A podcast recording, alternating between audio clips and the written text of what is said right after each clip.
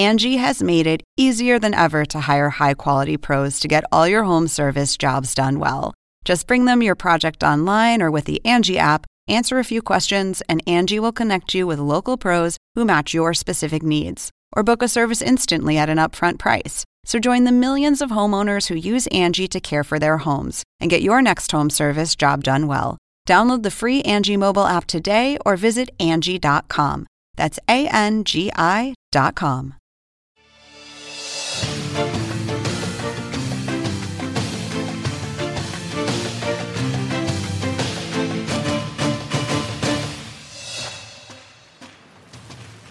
¿Qué tal? ¿Cómo está? Muy buenas noches, gracias por acompañarme. Soy Fernando del Rincón, bienvenido. Bienvenido a Conclusiones en este, en este que es un Conclusiones especial, porque, eh, bueno, es mi último Conclusiones de este 2023. Me voy, si usted me lo permite. Bueno, aquí en CNN ya me dieron chance, así que de todas formas me iría. De vacaciones, sí, me voy de vacaciones, eh, así que espero que la pase bien, que tenga felices fiestas, que tenga una feliz Navidad, que tenga un 2024 muy prometedor.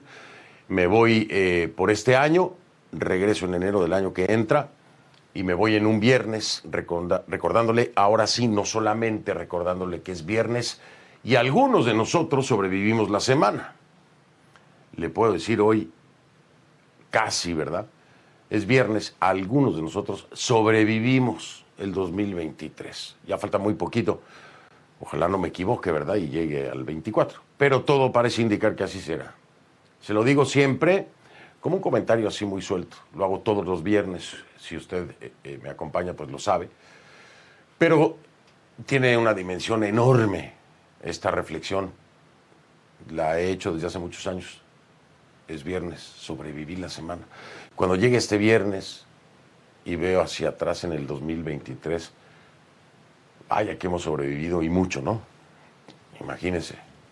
Si no puede encontrarle perspectiva a eso después de una pandemia, no sé qué le haga falta para encontrarle perspectiva.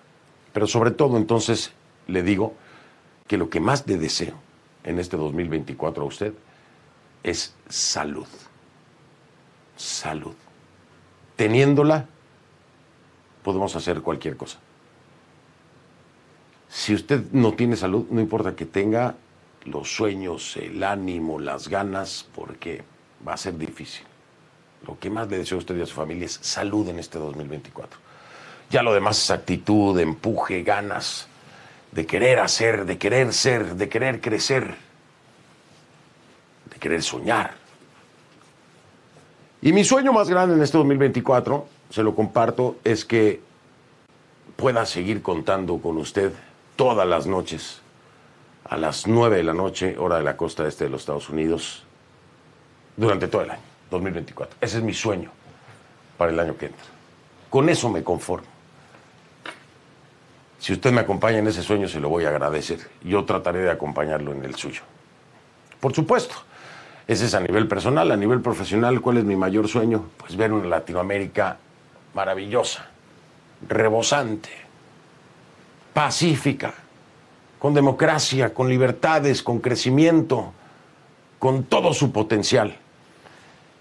Pero sé que es un sueño que parece muy lejano. Por eso, con ayuda de mis invitados, que por cierto son así como de mis consentidos invitados en este programa, vamos a tratar de ver hacia el 2024. No tenemos una esfera mágica, por supuesto, pero lo que hay en mis invitados es un amplio conocimiento que sí, normalmente nos da una guía muy clara de lo que podemos esperar para Latinoamérica en este 2024.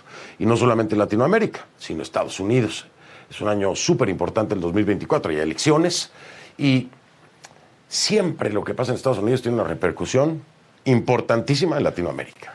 Así que acompáñenme entonces en este, en este programa especial, Conclulatam 24. Vamos a ver qué es lo que nos depara el futuro. De acuerdo, de acuerdo, y partiendo de, partiendo del conocimiento. Iniciamos entonces. Diseñamos un plan de estabilización de shock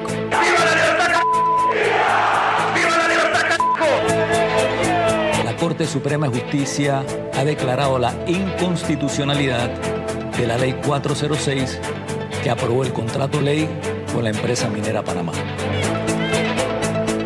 Vamos a ganar el 2024. Podemos ganar y vamos a ganar. Estas acciones constituyen un golpe de Estado. Estamos muy cerca de ganar la guerra contra las pandillas. TCJ a desafiar a Maduro y al régimen. A eso fuimos. Y vamos a dejar claro, como allí se establece en el documento que introdujimos, que no estoy inhabilitado. Y lamentablemente me atrevería a definir como un narcoestado, porque eh, hemos visto como el narcotráfico ha permeado a varias instituciones. De la República jamás ha solicitado a ninguno de sus hijos e hijas el delito. Pido perdón en nombre del Estado a los deudos de todos los fallecidos.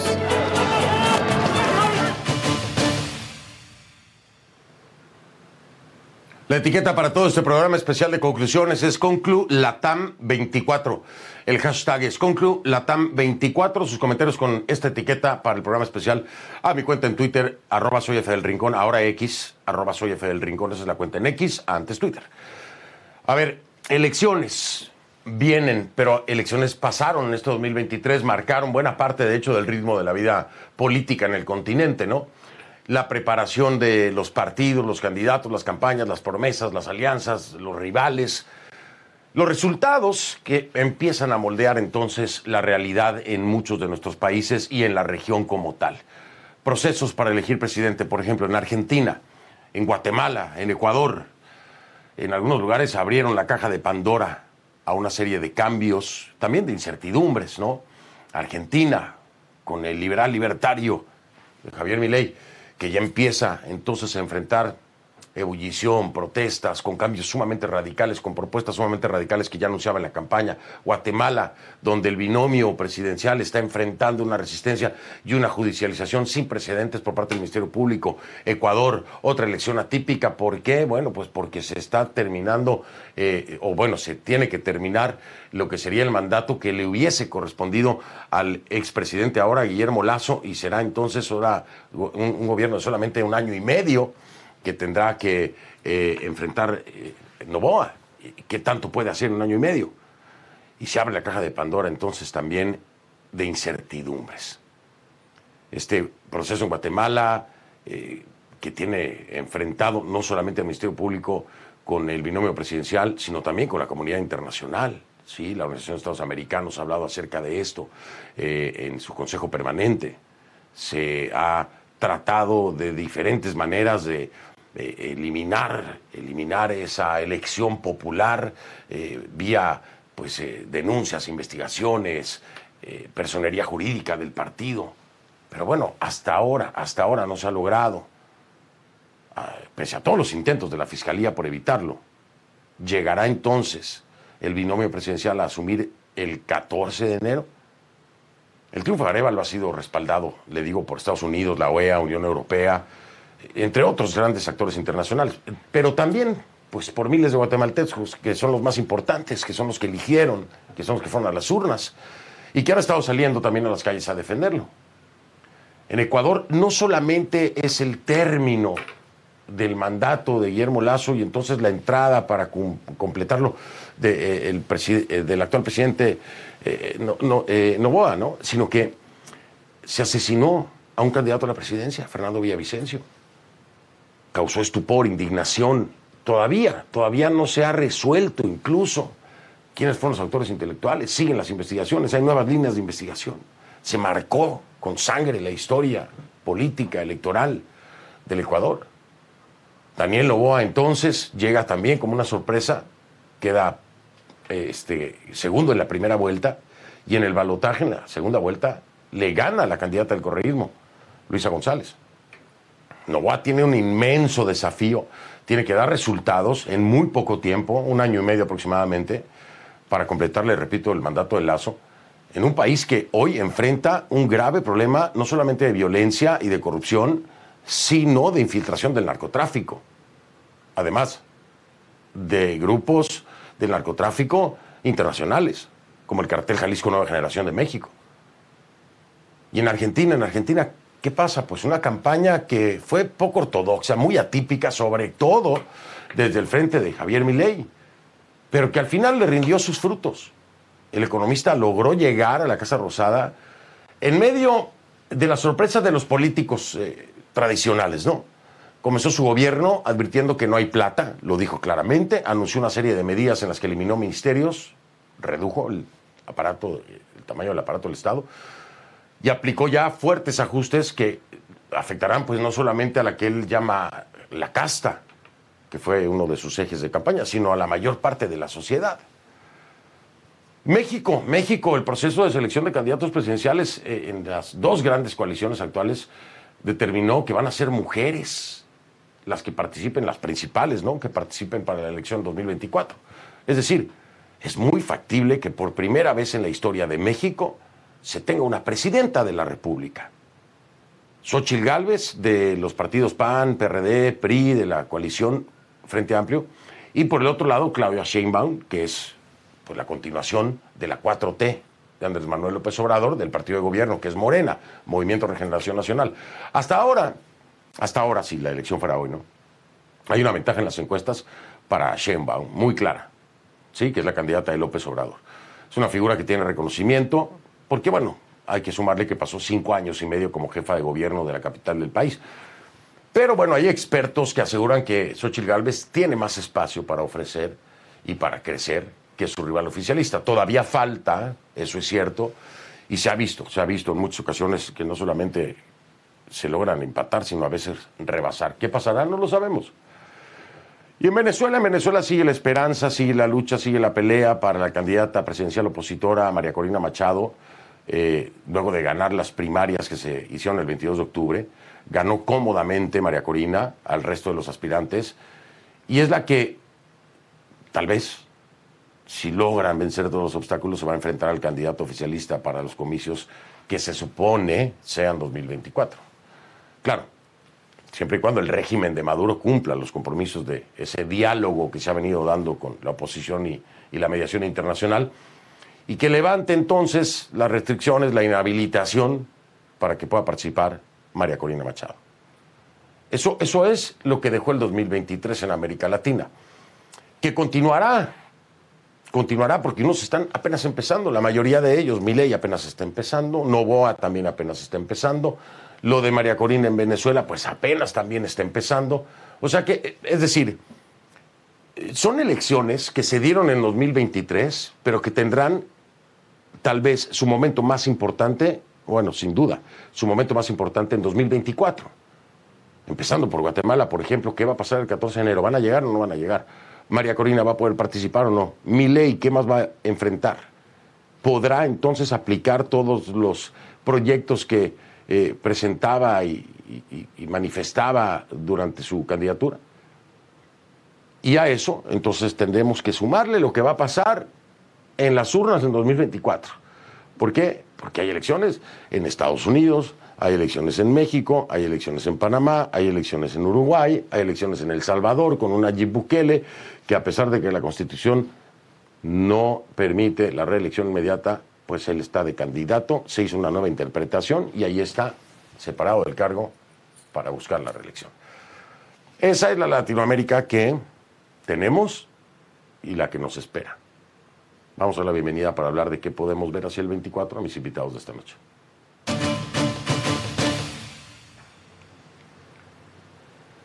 La bienvenida, como siempre, con mucho gusto de mis favoritos invitados para estos temas, Daniel Sobato y Vicente Torrijos. Daniel Sobato es director de Idea Internacional para Latinoamérica y el señor Vicente Torrijos es analista político, además de catedrático. Y yo les doy las gracias a los dos por haber aceptado esta invitación. Creo que lo hacemos todos los años. Daniel eh, Sobato ha estado ya muchas veces conmigo en estos especiales y Vicente Torrijos en muchos otros programas. Así que, caballeros, bienvenidos, buenas noches. Buenas noches, Fernando. Muchísimas gracias por la invitación. Un gran placer. Al contrario, a ustedes dos por aceptar. Daniel no es extraño a estos programas especiales, los hemos hecho muchas veces. Y, bueno, Vicente no es extraño al programa, pero no le había tocado especial de, fin de año. Ahora, ahora sí está con nosotros y me da mucho gusto.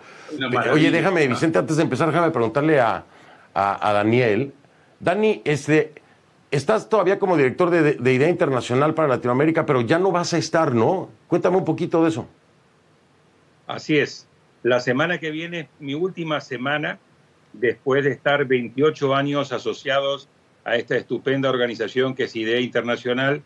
De esos 28 años, 26 años fui su director regional para América Latina y el Caribe y termino mi ciclo el viernes 29, el próximo viernes, cerrando este ciclo profesional que realmente ha sido un viaje maravilloso que me ha permitido poder conocer a fondo eh, América Latina en los últimos casi tres décadas.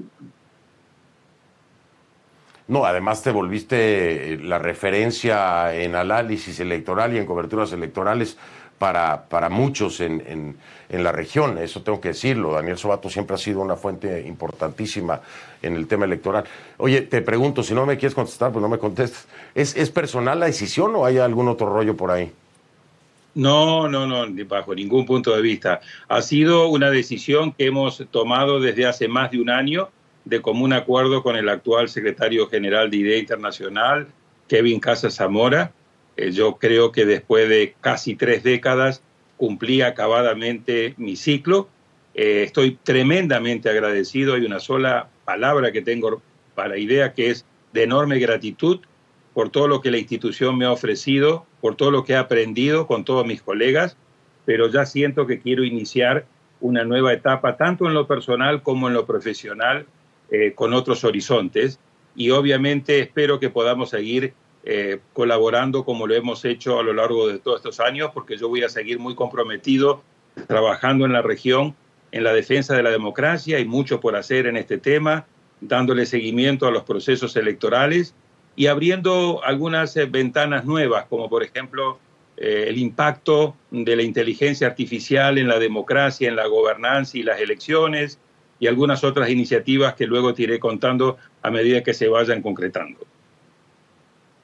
Maravilloso, me encanta escuchar estos planes y este tema de la inteligencia artificial eh, eh, tiene un gran calado. Creo que no se le ha dado la importancia. Eh, felicidades, como siempre, Daniel es visionario con estas cosas. Pues ya sabes, Dani, aquí, yo, bueno, si me sigues aceptando invitaciones, aquí vamos a seguir y ahí me vas contando y revelando poco a poco en lo que vayas avanzando, pero sé que, que todo será para, para mucho éxito, como siempre, Daniel, de verdad. Mil gracias y felicidades. Al contrario, de los regalos que me ha dado esta experiencia con IDEA y en estas eh, décadas, ha sido tener la oportunidad y el privilegio de poder conocerte, de poder trabajar contigo, de poder hacer análisis juntos, de habernos visto en numerosas elecciones y ojalá podamos seguirlo haciendo, porque de mi lado siempre va a estar eh, la predisposición para estar muy, muy cerca tuyo, Fernando. Siempre cerca de ti también, Daniel. Yo, me acuerdo muy bien, es que qué buenas memorias.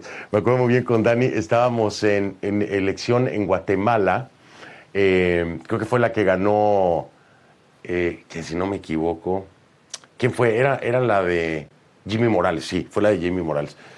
Usted nos hubiera visto a Daniel Sobato y a mí ahí este, viendo resultados. Parecíamos niños chiquitos. Es que a la gente que, nos gusta este tema electoral es tan divertido y apasionante. Y Daniel y yo contábamos números, veíamos, subíamos, refrescábamos la página, hablábamos. Era, me dio mucha gracia porque de verdad parecíamos niños este, de, la emoción que teníamos. Y siempre me ha pasado lo mismo con Daniel. Pero también, Dani, quiero, quiero que, que conozcas bien, bien a Vicente Torrijos porque me pasa lo mismo con Vicente. Por eso le dije al equipo, por favor, tráigalos, a los dos son maravillosos. Con Vicente siempre que hacemos análisis, agarramos unas eh, eh, charlas, eh, no siempre estamos de acuerdo, pero agarramos unas charlas también que son tan intensas y profundas y honestas que dije, el, trío sería maravilloso para poder este, hacer este análisis de Latinoamérica. Lo vas a ver tú, se, se lo van a disfrutar y ya después de echarles tantas flores, voy a iniciar con esto porque creo que debemos arrancar con la elección en Estados Unidos. ¿Por qué la elección en Estados Unidos? Pues porque el rebote siempre de lo que pasa en Estados Unidos y en nuestra Latinoamérica es, es fuerte, es duro. Nada más empezando con el tema migratorio, ¿no? Las políticas de Biden serían muy diferentes si regresa un Donald Trump que ya ha dicho, pues de nueva cuenta, que le va a dar con todo, que va a cerrar fronteras, eh, radical en sus propuestas. Pero la gran pregunta que hay en el ambiente, y aquí va para empezar, ¿llegará Donald Trump a ser el candidato republicano a la presidencia con todo el tema legal que está enfrentando? Y de ser así, pues, ¿qué nos puede esperar, mi querido Vicente Torrijos? Le cedo la palabra. Dígame, ¿qué piensa? Ahí tiene su esfera mágica. Fernando, muy buenas noches y por supuesto también a, Daniela, a, quien acompañamos con un fuerte abrazo, su salida de, idea.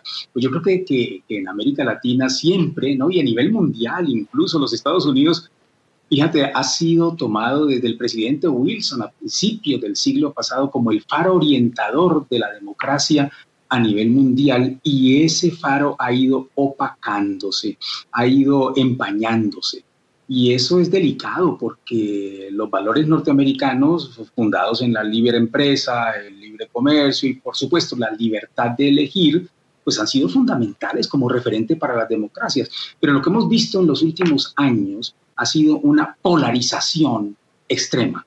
Y no hay peor enfermedad Fernando, no hay peor enfermedad para una democracia que una polarización destructiva, ¿no? En donde precisamente lo que se ve es que o se politiza la justicia, o por otra parte la corrupción se puede convertir en una especie de bandera heroica, o por otra parte los enfrentamientos a nivel verbal o los enjuiciamientos, es decir, hay un profundo vacío y una crisis de liderazgo estructural en este momento en los Estados Unidos, que por otra parte está poniendo en diferentes latitudes en tela de juicio su condición de gran potencia mundial a nivel militar. Entonces todos estos factores se conjugan para que muy probablemente un personaje como Donald Trump vuelva a la presidencia de los Estados Unidos. Pero seamos sinceros, ¿qué figuras podrían asumir ese liderazgo? Y en este momento, siendo sinceros, no se perfilan esos liderazgos que sean absolutamente refrescantes y renovadores como para salir de esa espiral en que se ha visto envuelta la, democracia norteamericana. Oye, dices algo súper importante, eh, Vicente, porque me hiciste reflexionar y se lo voy a preguntar a Daniel ahora.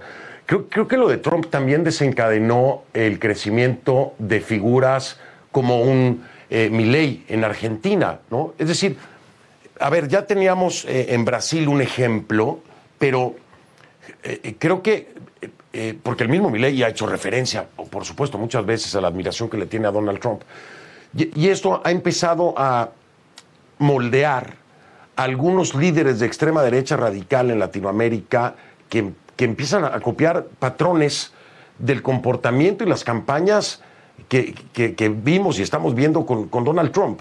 Eh, por eso creo que es importante entender lo que puede impactar, Daniel, eh, el tema electoral de Estados Unidos en Latinoamérica. Muchísimo, Fernando. Le quiero transmitir un saludo a Vicente y el placer, obviamente, de poder estar compartiendo este programa especial con él y contigo. Eh, acá hay un tema central. bien lo decía Vicente, Estados Unidos era el faro que de una manera u otra alumbraba y servía de guía para las democracias latinoamericanas. Eh, esto ya no es así.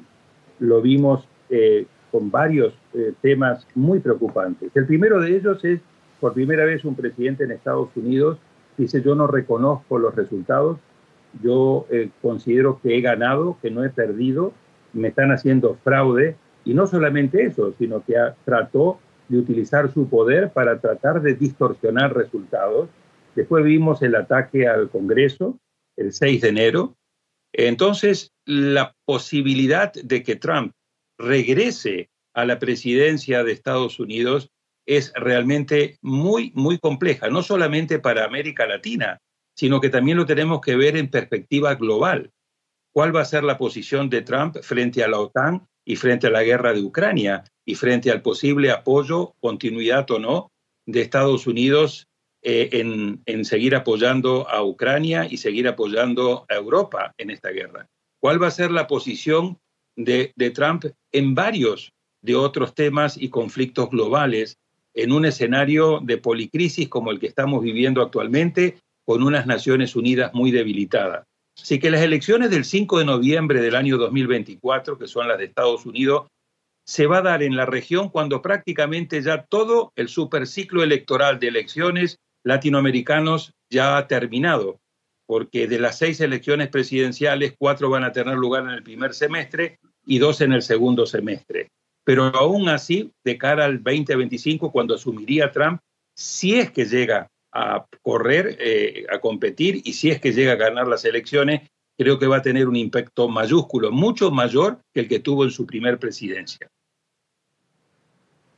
Estoy, completamente de acuerdo contigo. El impacto sería exponencial en comparación de lo que, de lo que impactó su, su primer mandato. El Salvador, 4 de febrero, Panamá, el 5 de mayo, eh, República Dominicana, 19 de mayo, México, 2 de junio, Uruguay, el 27 de octubre y Venezuela, Venezuela veremos.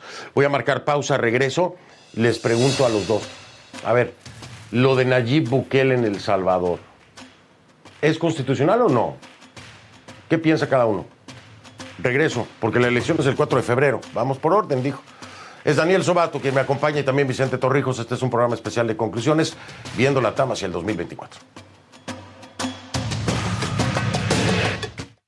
Angie has made it easier than ever to hire high quality pros to get all your home service jobs done well. Whether it's routine maintenance, an emergency repair, or a dream project, Angie lets you compare quotes from multiple local pros, browse homeowner reviews, and even book a service instantly. Angie's been connecting people with skilled pros for nearly 30 years. So the next time you have a home project, bring it to Angie to get your job done well. Download the free Angie mobile app today or visit Angie.com. That's A-N-G-I.com. De vuelta, estoy con Vicente Torrijos y Daniel Sobato y les preguntaba antes de ir a la pausa sobre eh, pues Nayib Bukele. ¿Por qué Nayib Bukele? ¿Por qué El Salvador? Bueno, porque es en orden, es, la elección es el, 4 de febrero. ¿Constitucional o no lo de Nayib Bukele? ¿Y qué impacto puede tener esto? Porque a final de cuentas para muchos es inconstitucional. Eh, eh, Bukele se apoya en una gran, gran aceptación en El Salvador, ¿no? Tiene eh, una de las popularidades más altas a nivel mundial en su gestión, a nivel mundial en su gestión. pues esto le ha dado, parece que luz verde para que la gente diga, no me fijaré tanto en la Constitución porque quiero que sigan allí Bukele, pero de ahí a que se pase por encima de pues lo que es el orden constitucional, habla de que se está faltando a la democracia. ¿Cómo lo interpretamos? Daniel Sobato, inicio este segmento contigo. Mira, eh, Fernando, lo de Nayib Bukele es, en mi opinión, el caso más peligroso que estamos viendo eh, en materia de amenaza a la democracia en nuestra región. ¿Por qué es peligroso? Porque está siendo un modelo que muestra cómo podés desmantelar una democracia con apoyo popular, cómo podés violentar los derechos humanos, cómo podés debilitar el Estado de Derecho, si es que vos llegás a poder darle resultados a la ciudadanía en aquellos temas que la ciudadanía tiene alta prioridad. En el caso de El Salvador, el tema de la inseguridad. Es decir, Nayib Bukele encontró una fórmula que hasta ahora no había existido en América Latina. Habíamos tenido casos de construcciones autoritarias, pero con represión, como estamos viendo en Nicaragua.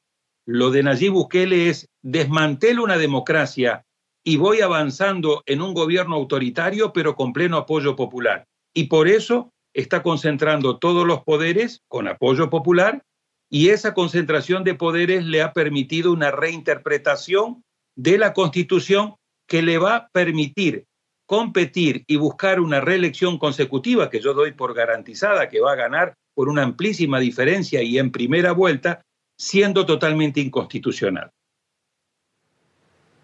De acuerdo contigo, la va a ganar en primera vuelta, sin duda. Mi querido Vicente Torrijos, ¿qué piensas? ¿Coincides? Eh, el problema que estamos viviendo en América Latina es el del extremismo, Fernando.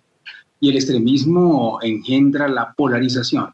Y cuando una población como la del Salvador ha estado tan sometida a unos índices de inseguridad tan dramáticos, se presenta entonces por acumulación de fenómenos uno que es absolutamente interesante y es el de las democracias delegatarias, que consiste básicamente en que esa población tan agobiada encuentra en un líder redentorista, salvador, iluminado, a la figura que les puede devolver esa seguridad perdida y entonces le delegan por eso delegataria, le delegan prácticamente todos los poderes, considerándolo como eso, como una especie de salvador. Así que el apoyo popular es tan abrumador que aunque no haya un verdadero modelo de desarrollo socioeconómico, es tal la popularidad que cosecha que puede ser reelegido fácilmente y entonces se siente casi autorizado,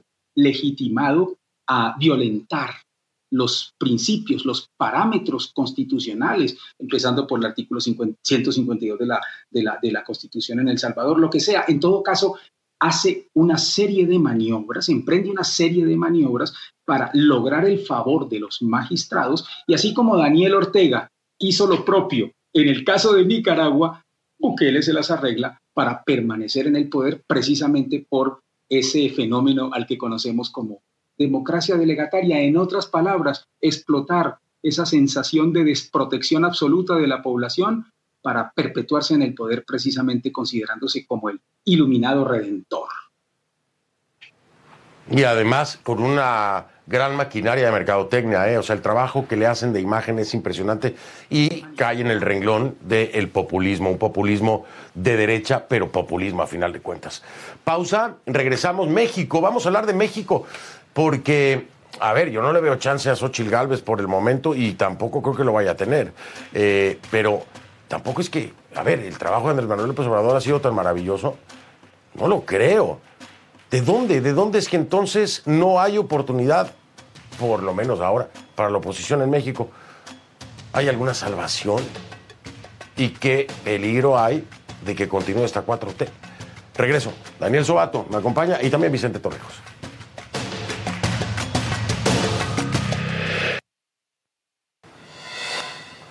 2 de junio, la elección en México. Además, una de las elecciones más grandes eh, que se haya registrado, eh, presidente, ¿no? Obviamente, que en este caso mm, seguramente será presidenta por primera vez en la historia.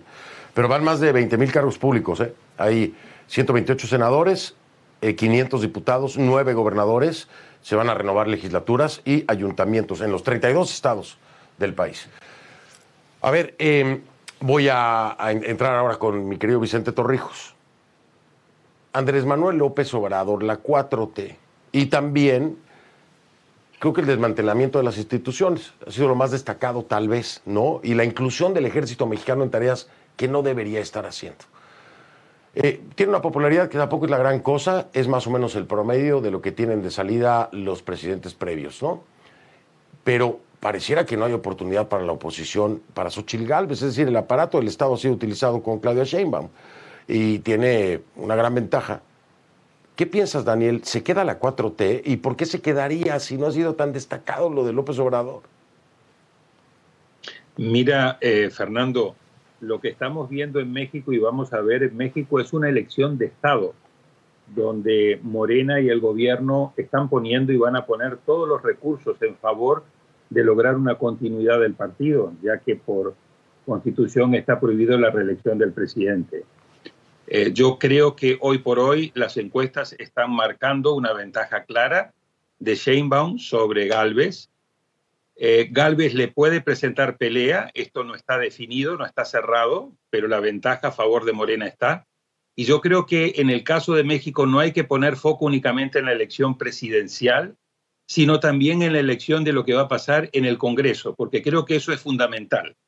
La oposición tiene que jugar, por un lado, a ver si le puede disputar y quitar la presidencia a Morena, pero también y de manera simultánea tiene que tratar de evitar que Morena logre mayoría calificada en ambas cámaras del Congreso, porque de lograr mayoría calificada en ambas cámaras del Congreso, Morena sí podría avanzar fuertemente en estas reformas de fondo que Andrés Manuel ha querido venir implementando y no lo, no lo ha podido hacer por no tener esas mayorías calificadas y además por las cortapisas que le ha venido poniendo la Corte Suprema de Justicia. Sí, que también se metió obviamente con la Corte Suprema de Justicia. Dije Daniel y era Vicente, pero bueno, aquí estamos los tres. Vicente, te escucho ahora yo a ti. A ver, a ver, Fernando, lo que pasa es que no podemos dar por sentado que por esa diferencia en las encuestas 57-30 entre Sheinbaum y, y Galvez, ya todo está completamente definido. Eh, yo lo que creo es que hay que ver cómo algunos gobiernos de izquierda, pero también de derecha, ¿no? Eh, sumidos en ese extremismo en el que está transitando América Latina, pues eh, se dedican más bien a el histrionismo, a el manejo de imagen y el mercadeo político, a la retórica y la demagogia, desperdiciando la oportunidad histórica de mostrar eficiencia en la gestión de los eh, recursos y de la cosa pública. Y eso es lo que a mi juicio ha sucedido con, con AMLO y es lo que en últimas podría darnos la sorpresa de que una candidatura refrescante, original, genuina, como la de Xochitl Galvez, ¿no? Con su a veces un cierto desparpajo intelectualmente atractivo, pueda, digamos, superar a esa figura tan fría y a veces como tan petrificada de, de, de ¿no? Pero, eh, en fin, lo, que quiero destacar con esto es que muy en el fondo eh, de lo que se trata es de cuál modelo podría ser mucho más eficiente y reportar mayores satisfacciones a los ciudadanos. Yo creo que hay un agotamiento natural en ese gobierno de izquierda y es muy probable que la oposición pueda sacar ventaja, aunque las encuestas por ahora, insisto, pudiesen estar mostrando otro tipo de escenario final. Y, no me da tiempo de meterme, a ver si lo hacemos eh, el próximo año con los dos. Eh, no me da tiempo de meterme en. A ver, Andrés Manuel López Obrador se ha metido con todo el mundo, pero con el INE se metió muy fuerte. Hay quienes tienen dudas incluso de qué tan transparente puede ser la elección mexicana, ¿eh? Para, hay que traerlo a la mesa y hay que hablarlo, pero no, en este programa porque no nos va a dar tiempo, pero los quiero invitar a los dos para hablar de eso porque es muy importante. Voy a marcar pausa, regreso. Cerramos con Venezuela, ¿les parece? ¿Va a haber o no va a haber elección? Yo, yo, yo tengo todas las dudas. ¿Qué piensan ustedes? Ya vengo.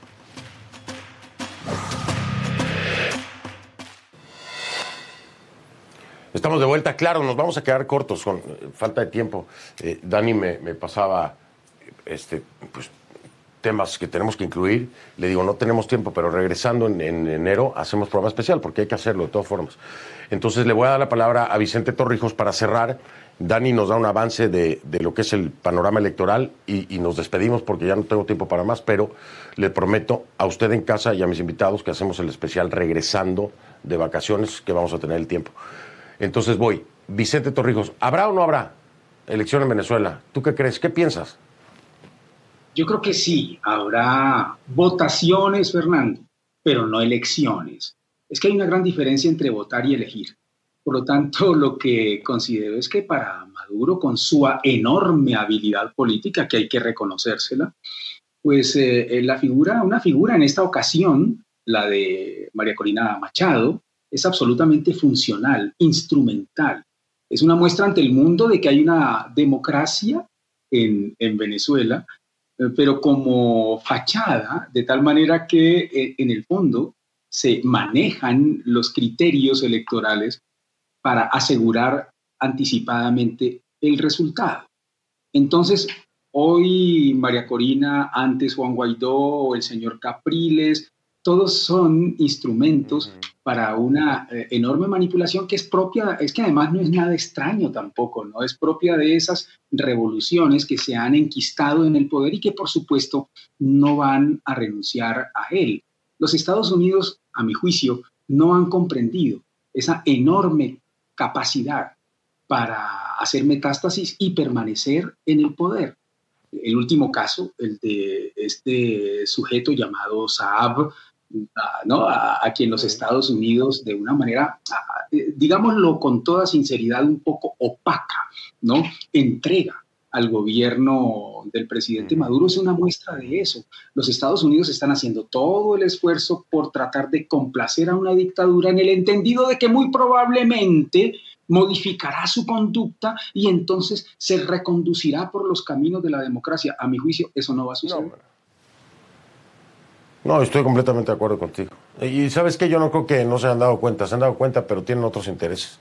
Pero lo hablamos más adelante, es muy profundo. Dani Sobato, cierra si quieres, me estabas diciendo tendencias regionales para dar un, panorama más amplio. Te escucho adelante. Sí. sí, muy rápidamente. Nos quedaron tres elecciones que vale la pena tan solo mencionar. Panamá, 5 de mayo. Yo creo que en Panamá va a haber alternancia va a haber un voto castigo fuerte al gobierno actual por todos los problemas. El gran tema en Panamá es si Martinelli, el expresidente Martinelli, que está liderando las encuestas, va a poder participar o no. Ahí hay un gran signo de pregunta. Yo creo que finalmente no va a poder participar. La segunda, República Dominicana, el 19 de mayo. Ahí la gran, mm, el gran tema, la gran cuestión es si el presidente Binader puede lograr ser reelecto o no. Eh, habrá que ver si puede ganar en primera vuelta. Si no gana en primera vuelta, se va a unir eh, Fuerza del Pueblo del expresidente Fernández con el PLD y le van a presentar pelea, pero de momento Abinader lleva una ventaja. Y finalmente Uruguay, donde eh, el Frente Amplio, es decir, la oposición, está liderando parcialmente en las encuestas de eh, frente a lo que se llama la coalición multicolor, donde está el Partido Nacional, el Partido Colorado y Cabildo Abierto. Otra elección muy importante ahí el presidente Luis Lacalle Pou no va a poder buscar su reelección porque está prohibida la reelección consecutiva en Uruguay. Y las tendencias regionales, en el 2024 creo que se rompe la tendencia que veníamos viendo en el 2023, voto de castigo mayoritario en contra de los oficialismos. Creo que hay posibilidades de que dos o tres de estas elecciones ganen los oficialismos, con lo cual este voto de castigo a los oficialismos va a ir disminuyendo y vamos a tener consecuencias de todo esto una América Latina mucho más diversa desde el punto de vista ideológico. El 2023 arrancó con una América Latina, sobre todo América del Sur, mayoritariamente cargada hacia la izquierda o centro izquierda. Incluso se habló de una segunda María Rosa. Yo creo que en el 2024 los resultados electorales van a dejar una región mucho más diversa desde el punto de vista ideológico y obviamente con un problema central que es el de la gobernanza y gobernabilidad. Muchos de estos gobiernos van a estar enfrentando crisis de gobernabilidad muy serias frente a la incapacidad de poder dar resultados oportunos y eficaces a las crecientes demandas de la ciudadanía. O sea, un 2024 muy complejo y pero al mismo tiempo muy interesante para la región. Claro, además con una fragmentación ideológica que también complica a la región per se, ¿no? Tanto que hablar con ustedes, de verdad, podríamos hacer tres horas de programa y yo les prometo que regresando de vacaciones, si ustedes ya regresaron también de vacaciones, nos sentamos de nuevo porque hay que retomarlo y entonces detallar muchísimas cosas que hoy pasamos muy de rapidito. Les mando un abrazo, todo mi cariño a ustedes y a su familia, mis mejores deseos siempre. Gracias, gracias Vicente, gracias Daniel por siempre aceptar estar aquí conmigo. Sabe que se les aprecia mucho y se les admira.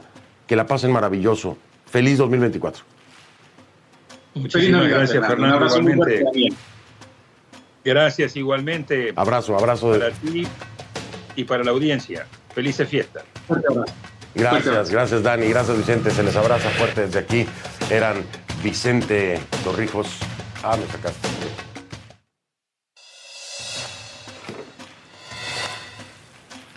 Soy Fernando del Rincón. Feliz Navidad, feliz 2024. Y si quiere, solo si quiere lo veo, lo veo el año que entra. Gracias, pásela bien.